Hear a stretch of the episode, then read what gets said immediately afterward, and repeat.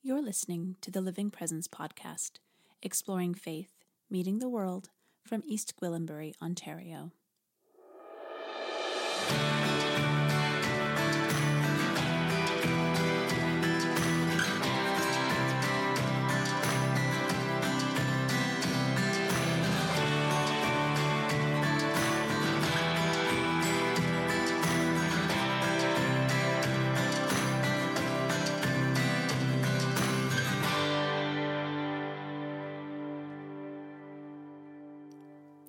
Hello, and welcome to episode two of the Living Presence podcast for Friday, February 2nd. My name is Brienne Swan, and I'm the community minister with the Living Presence Ministry in East Gwillimbury. You might hear some construction vehicles in the background as they whiz by my window today. The Living Presence Ministry functions within a new housing development, and it's so new that most of the houses haven't even been built yet. So our backyard is still a thoroughfare for cranes and diggers, which makes for some really noisy days. But this is our life and our context right now, so it seems pretty appropriate to in order to get a sense of where I'm speaking from, which is really just an IKEA table in my office, which is in a home surrounded by a sea of frozen mud and giant trucks. But thanks to everybody who was in touch via Facebook and the Living Presence website after last week's episode to offer feedback and suggestions. I really appreciate people's thoughts and input, so please keep sending them in. On this week's episode, we'll be looking at a passage from the Gospel of Mark, where Jesus casts out an impure spirit, and talk about how demons and evil are represented throughout literature and popular culture. I'll also be talking a bit about the difference between possessing or claiming authority versus actually being an authority. We'll hear a passage from The Prophet by Kahlil Gibran, as well as music from American duo Belle of the Fall and Danish singer songwriter Arbirk. This week was the one year anniversary of a tragic mass shooting that took place at a Quebec City mosque. Six worshippers were killed and 19 were injured when a lone gunman opened fire shortly after the end of the evening prayers. Last weekend, I had posted on my Facebook page asking if anybody knew of a vigil happening in my area to commemorate this one year anniversary. I was honestly wondering if there was a place that I would be able to go to acknowledge this. But one of my cousins, a cousin who I don't actually have much contact with outside of the online world, responded with a laughing emoji and said, Nah, I don't think there's going to be one, as if it was a joke that anybody could possibly still care about this. I couldn't for the life of me figure out why this was so funny. Last year, I was one of the interfaith leaders at a vigil held in Newmarket, Ontario. I had brought my five year old with me, and prepping him for the vigil, I told him that we were going to be going here because something very bad had happened. Six good people had been killed, and a lot of people were feeling very sad and afraid. I explained that it is important that when people are sad and afraid that we show them that we care and that they are not alone. It is important to show that we love them. And after a few moments of quiet, my son said, Well, then I will walk around and hug and kiss all the people so that they won't be sad anymore because I don't want my friends to be sad, and I don't want people to be scared. So even my five year old knows that there is nothing funny about what happened in Quebec City. There was an article in the Globe and Mail this week saying that many Muslim communities feel like support for them has dropped over the last year. And this saddens me greatly. It is not okay. Now, I'm not suggesting that we walk around hugging and kissing everybody like my five year old, but I do think that we as a society need to be more intentional about standing up and speaking out when we see injustices happening. And not just the big ones, but the day to day injustices that happen around us all the time. So, because there's nothing funny about hatred, and nothing funny about standing in solidarity with a community in pain. Here is Nick Lowe's song, What's So Funny About Peace, Love, and Understanding, performed by Belle of the Fall. You can find them online at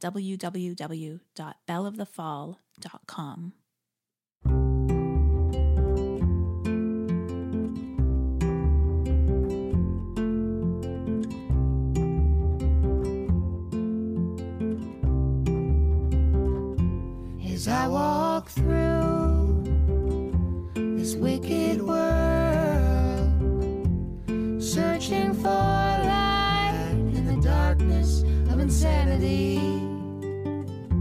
I ask myself,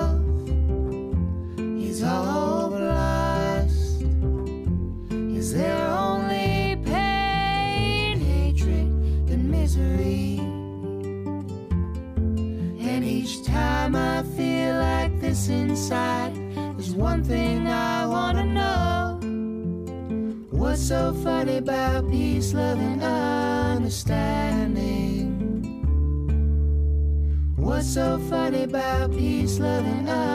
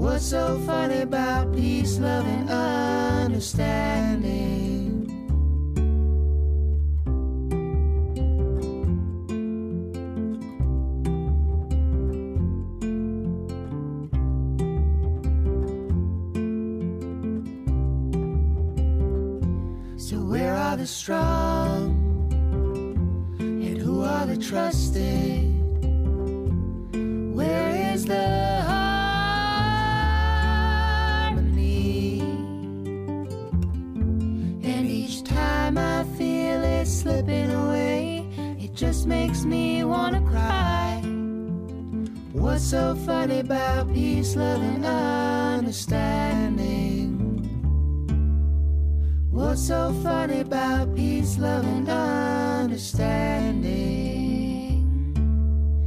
What's so funny about peace, love, and understanding?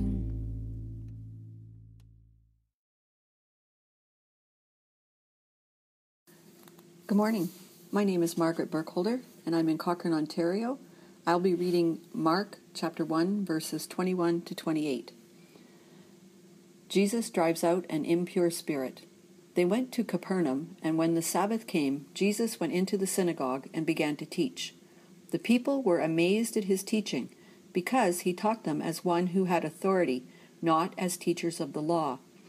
Just then, a man in their synagogue, who was possessed by an impure spirit, cried out, What do you want with us, Jesus of Nazareth?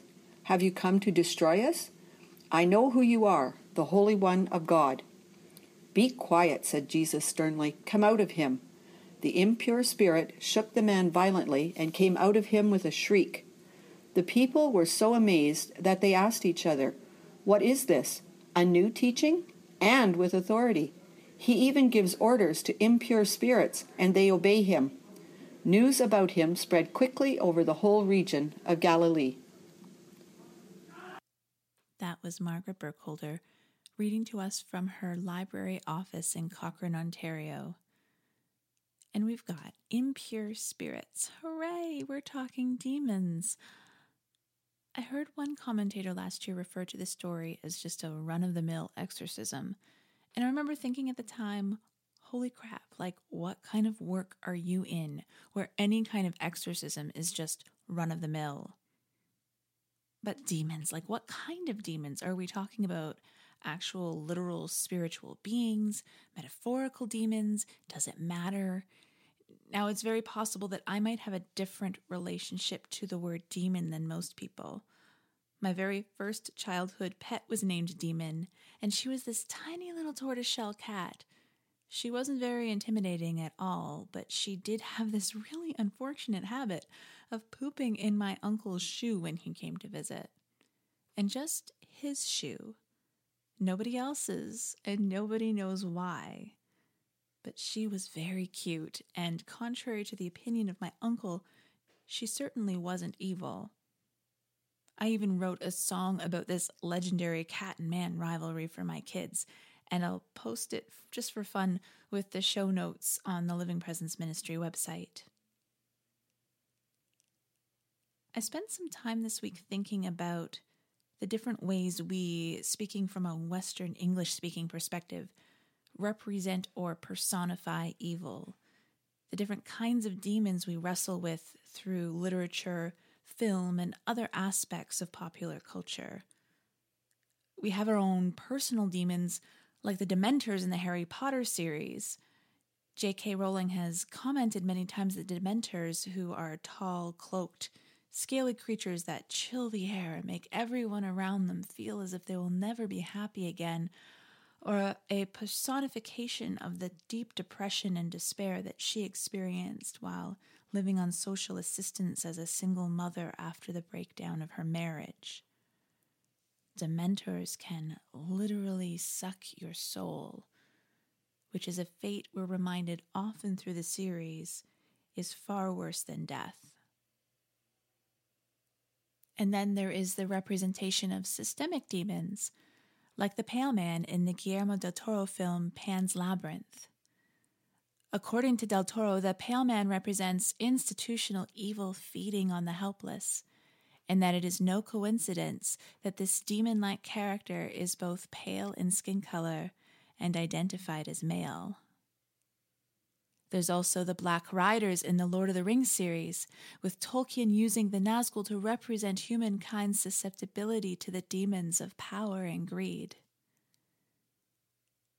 And then there are the existential demons, like perhaps the Nothing in the Never Ending Story, which represents apathy and our unfortunate tendency to discount creativity and imagination. There's an intersection of these three distinct concepts of demons.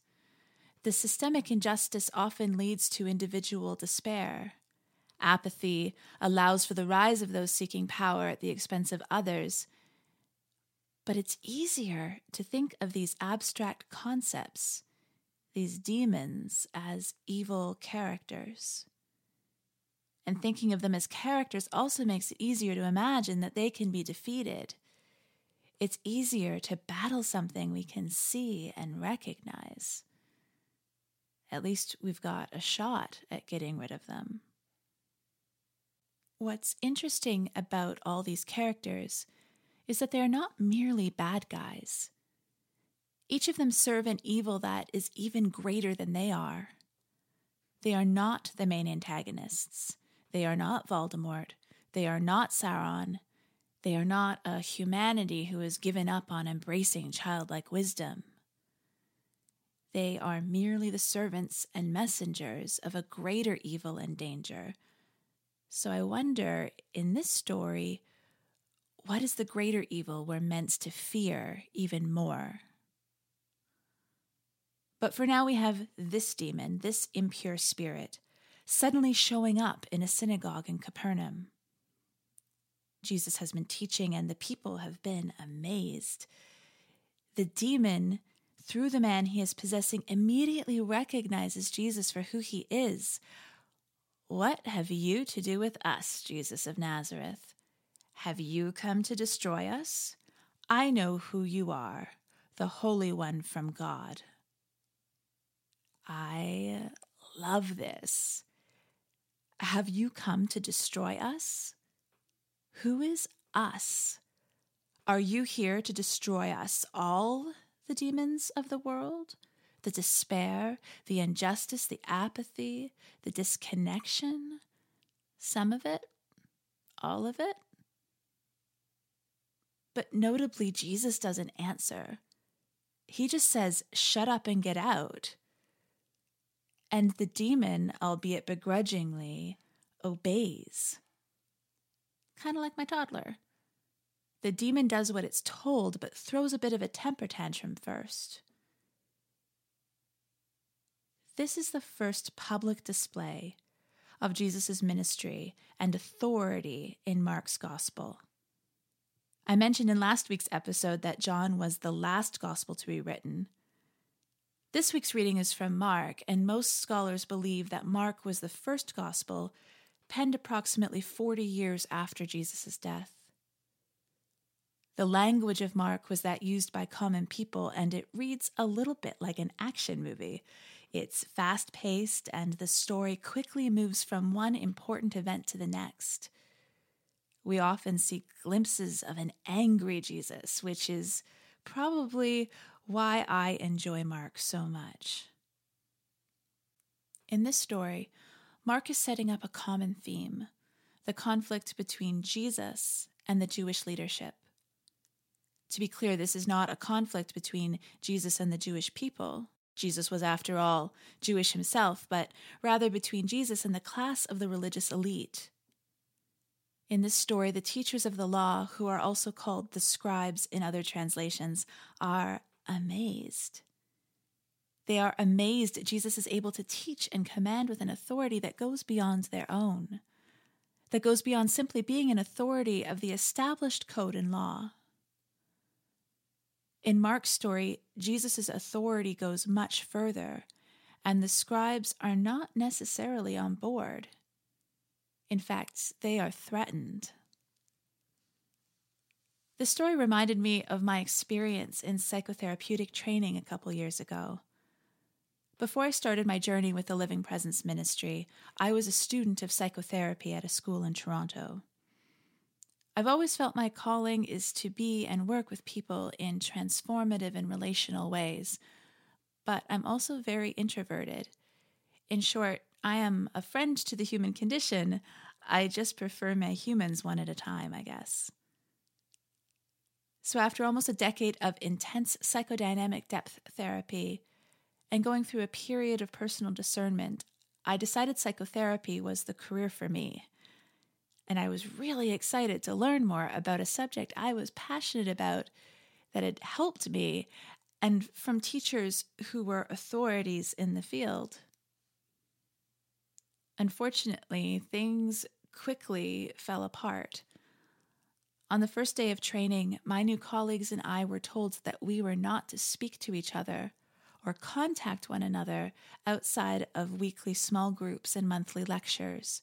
So, no emails, no texts, no phone calls, no coffees where we could discuss our readings and our thoughts about various perspectives on psychoanalytic theory except we really wouldn't have been able to do much of that anyway because we were strongly discouraged from reading any material outside of what our school assigned to us.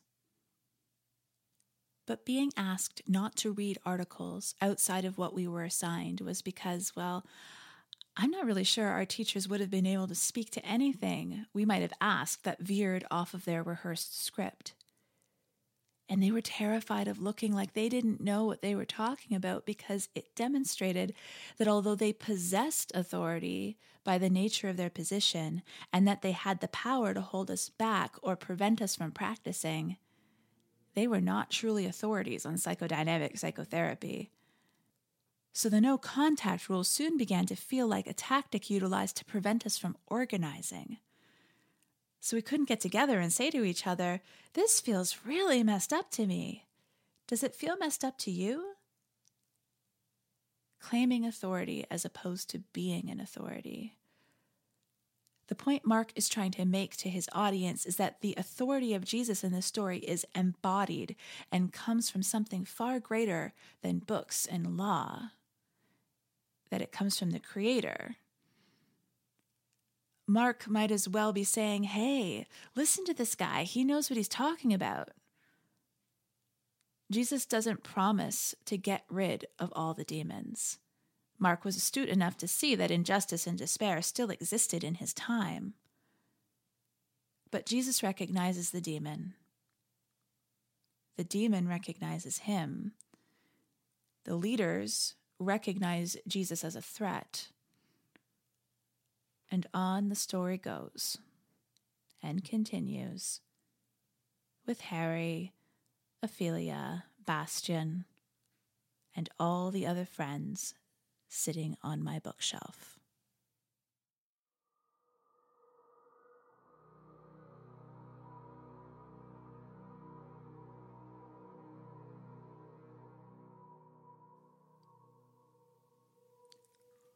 On Laws from the Prophet by Kahlil Gibran. Then a lawyer said, But what of our laws, master? And he answered, you delight in laying down laws, yet you delight more in breaking them. Like children playing by the ocean who build sand towers with constancy and then destroy them with laughter. But while you build your sand towers, the ocean brings more sand to the shore, and when you destroy them, the ocean laughs with you. Verily, the ocean laughs always with the innocent. But what of those to whom life is not an ocean, and man made laws are not sand towers, but to whom life is a rock, and the law a chisel with which they would carve it in their own image? What of the cripple who hates dancers? What of the ox who loves his yoke and deems the elk and deer of the forest stray and vagrant things? What of the old serpent who cannot shed his skin and calls all others naked and shameless? And of him who comes early to the wedding feast, and when overfed and tired, goes his way, saying, All feasts are a violation and all feasters are lawbreakers. What shall I say of these, save that they too stand in the sunlight, but with their backs to the sun? They see only their shadows, and their shadows are their laws. And what is the sun to them but a caster of shadows? And what is it to acknowledge the laws but to stoop down and trace their shadows upon the earth? But you who walk facing the sun, what images drawn on the earth can hold you? You who travel with the wind, what weather vane shall direct your course? And what man's law shall bind you if you break your yoke, but upon no man's prison door? What laws shall you fear if you dance, but stumble against no man's iron chains? And who is he that shall bring you to judgment if you tear off your garment, yet leave it in no man's path? People of Orphalese, you can muffle the drum, and you can loosen the strings of the lyre. But who shall command the skylark not to sing?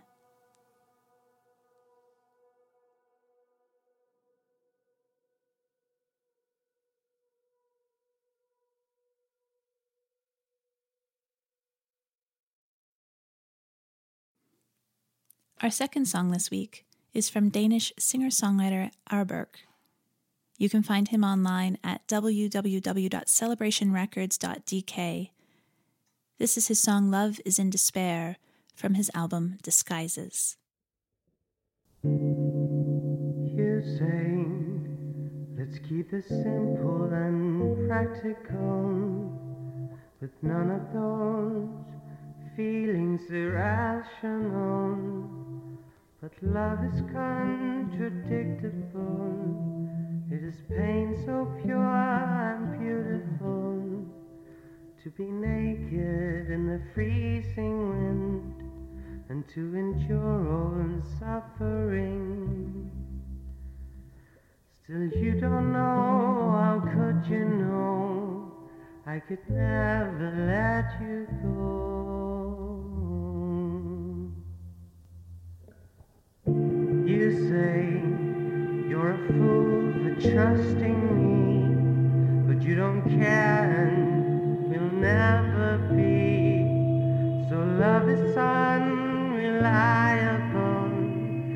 It is sickness, death, and violence to keep walking with a broken ankle through endless fire burning So you don't know,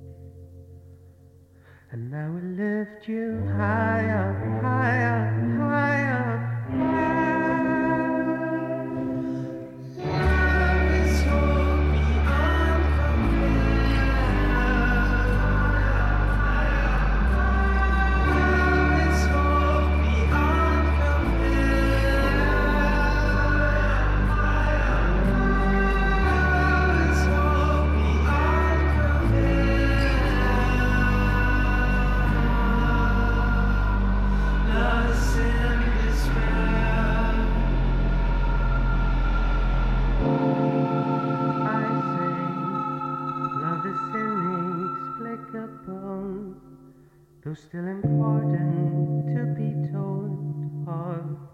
So pick me up, take everything, break every bone, and forever think that our child could never be one of yours or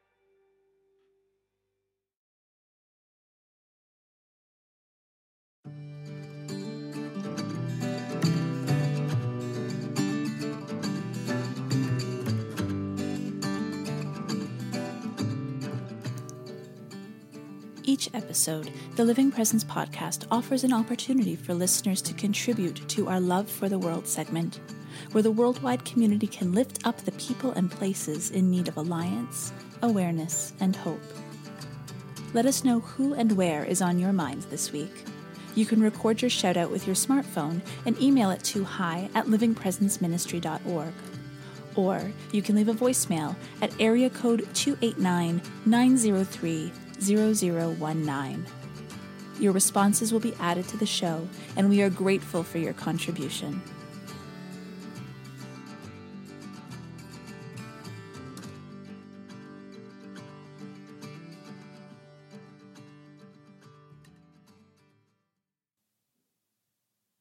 So, welcome to the Love for the World segment. We had a few people leave comments on the Living Presence Facebook page with requests for prayer and keeping some people and places in mind. Locally, the community of Sharon Hope United Church, who is one of the faith communities involved with Living Presence, has suffered a couple of deaths this week. One of them after a very long illness, and the other, their beloved music director, very suddenly from a heart attack. We hold the families of Don and Bob in our heart and ask that their families and friends be held and cared for as they grieve. Anne from East Gwillimbury has asked that we lift up the staff of Save the Children in Afghanistan, as well as their families, after their offices were attacked by Daesh and staff killed. Angela from Calgary has asked that we keep in mind the families of the men who were killed in the Quebec City mosque attack last year. We pray for the end of discrimination and violence and the deepening of understanding and respect between faith communities. I would like to continue to hold up the Chippewa of Georgina Island and the people of East Gwillimbury, as well as those who are affected by sexual violence and discrimination. Finally, I have in mind the friends and family of a number of men from Toronto's gay village who we now know, after months of being missing, were murdered. There is sadness and anger pointed towards many directions, and so I hope for us to keep everybody whom this tragedy has touched in our minds and our hearts as more and more information is released. Once again, if you would like to contribute to this segment, please feel free to add your voice via the Living Presence Facebook page or by sending us your audio recordings. Links and contact info are listed in the show notes on the Living Presence website.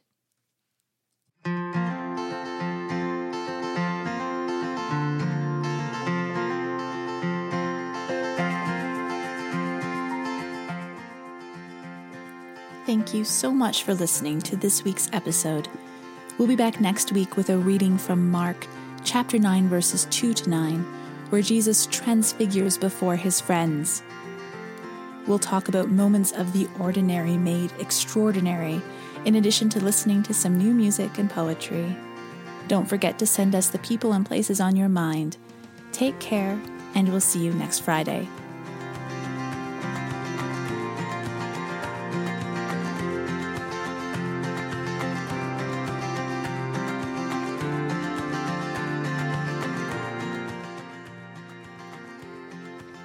This podcast is brought to you by the Living Presence Ministry, a community ministry of the United Church of Canada.